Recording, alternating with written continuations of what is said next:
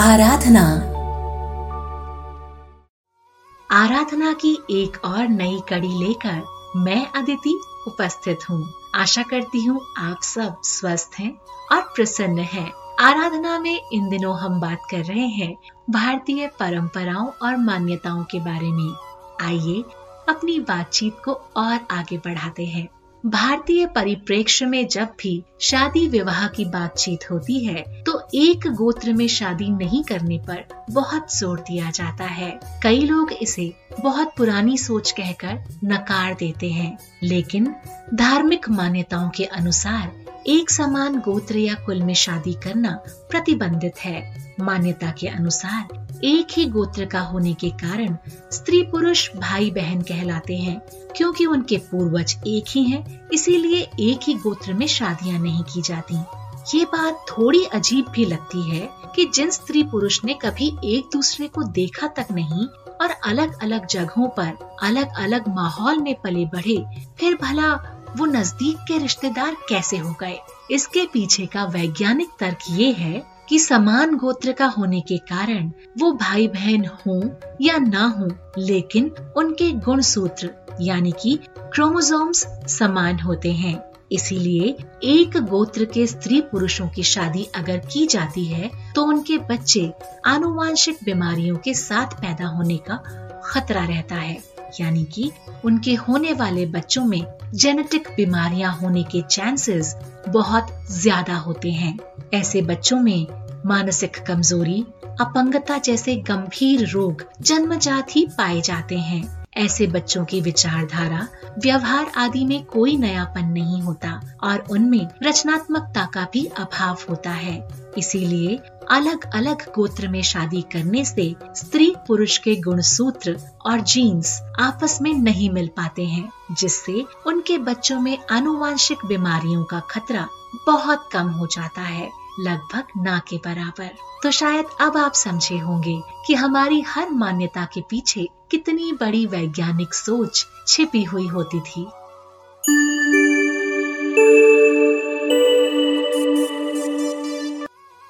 श्रोताओं, भारत में अक्सर लोगों से कहा जाता है कि सोते समय आपका सिर पूर्व या दक्षिण दिशा की ओर होना चाहिए और आपके पैर उत्तर या पश्चिम दिशा में होने चाहिए। मान्यता है कि ऐसा ना करने पर आपको बुरे सपने आते हैं और ये अशुभ होता है। आइए अब इस बात के पीछे के वैज्ञानिक आधार को जानते हैं। दरअसल, पृथ्वी के दोनों ध्रुवों, यानी कि नॉर्थ पोल और साउथ पोल में चुंबकीय प्रवाह यानी मैग्नेटिक फ्लो होता है। उत्तरी ध्रुव पर धनात्मक, यानी पॉजिटिव प्रवाह, और दक्षिणी ध्रुव पर ऋणात्मक, यानी कि नेगेटिव प्रवाह होता है। उसी तरह मानव शरीर में भी धनात्मक और ऋणात्मक प्रवाह होता है। धनात्मक सिर में, ऋणात्मक पैरों में।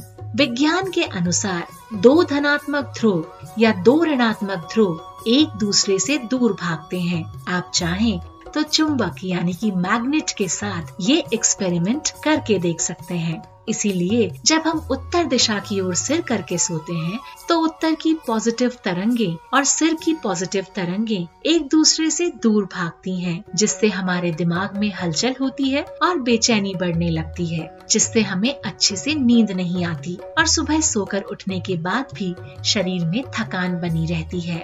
इससे कई बार हमारा ब्लड फ्लो भी असंतुलित हो जाता है और कई मानसिक बीमारियाँ होने का भी खतरा रहता है। लेकिन जब हम दक्षिण दिशा की ओर सिर करके सोते हैं तो दक्षिण की नेगेटिव तरंगे और सिर की पॉजिटिव तरंगे आपस में मिल जाती हैं, जिससे चुंबकीय प्रवाह आसानी से हो जाता है और दिमाग में कोई हलचल नहीं होती नींद भी अच्छी आती है और सुबह उठने पर आप तरोताजा महसूस करते हैं। पूर्व दिशा में सूर्योदय होता है जिससे सूर्योदय होने पर पूर्व दिशा की ओर पैर होने से सूर्य देव का अपमान होता है। इसीलिए हमेशा दक्षिण या पूर्व दिशा की ओर ही सिर करके सोना चाहिए।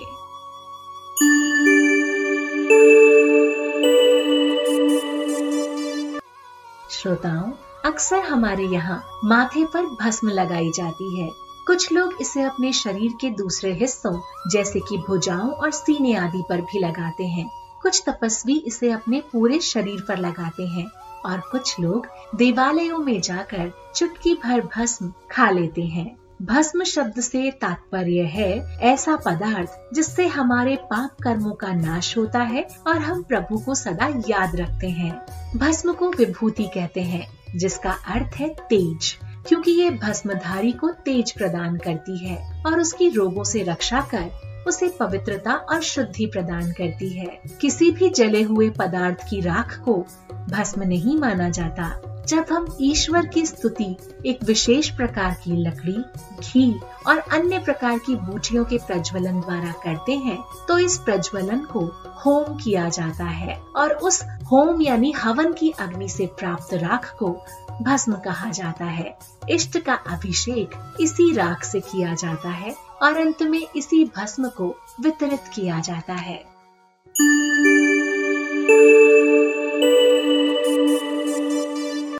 जो भस्म हम अपने माथे पर लगाते हैं, वो इस बात का प्रतीक होती है कि हमें अपने शरीर को सत्यनाम मानते हुए जीवन मृत्यु की मर्यादा से मुक्त हो जाना चाहिए। माथे पर राख लगाना हमें ये भी याद दिलाता है कि हमारा शरीर नाशवान है। और एक दिन ये भी राख में ही परिवर्तित हो जाएगा। इसलिए हमें अपने शरीर से बहुत अधिक लगाव नहीं करना चाहिए।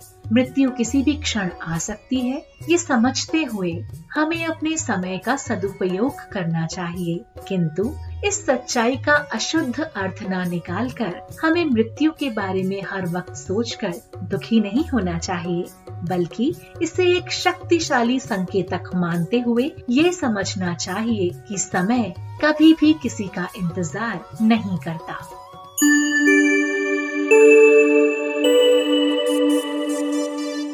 श्रोताओं, लकड़ी के जलकर नाश होने पर केवल राख ही बचती है।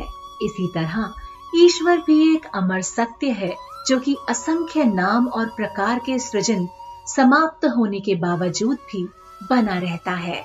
भस्म रोग नाशक भी है और कई आयुर्वेदिक दवाइयों में भी प्रयुक्त होती है। ये शरीर से अत्यधिक नमी को सोखती है और सर्दी और सरदर्द से बचाव करती है। उपनिषद में कहा गया है कि माथे पर भस्म लगाते समय महामृत्युंजय मंत्र बोलना चाहिए। ओम त्रयम्बकम यजामहे, सुगंधिम पुष्टिवर्धनम, उर्वा रुकमिव बंधनान, मृत्योर मुक्षीय मामृतात। अर्थात, हम तीन नेत्रों वाले भगवान शंकर की उपासना करते हैं, जो कि हमें स्फूर्ति प्रदान कर हमारे जीवन में सुगंध फैलाते हैं।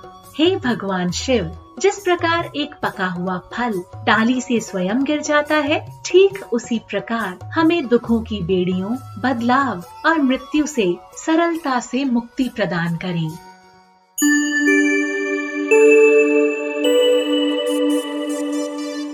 श्रोताओं, अब समय हो गया है आज की आराधना को यहीं पर विराम देने का। आशा करती हूँ आज की आराधना आपको अच्छी लगी होगी। आराधना से जुड़े अपने विचार और फीडबैक मुझ तक पहुँचाने के लिए आप मुझे ईमेल कर सकते हैं reach out to Aditi at Gmail dot com पर, या फिर मेरे social media handle Aditi underscore pink city के द्वारा भी आप मुझ तक पहुँच सकते हैं। तो अब आज के लिए दीजिए अदिति को इजाज़त और स्वीकार कीजिए मेरा नमस्कार। आराधना।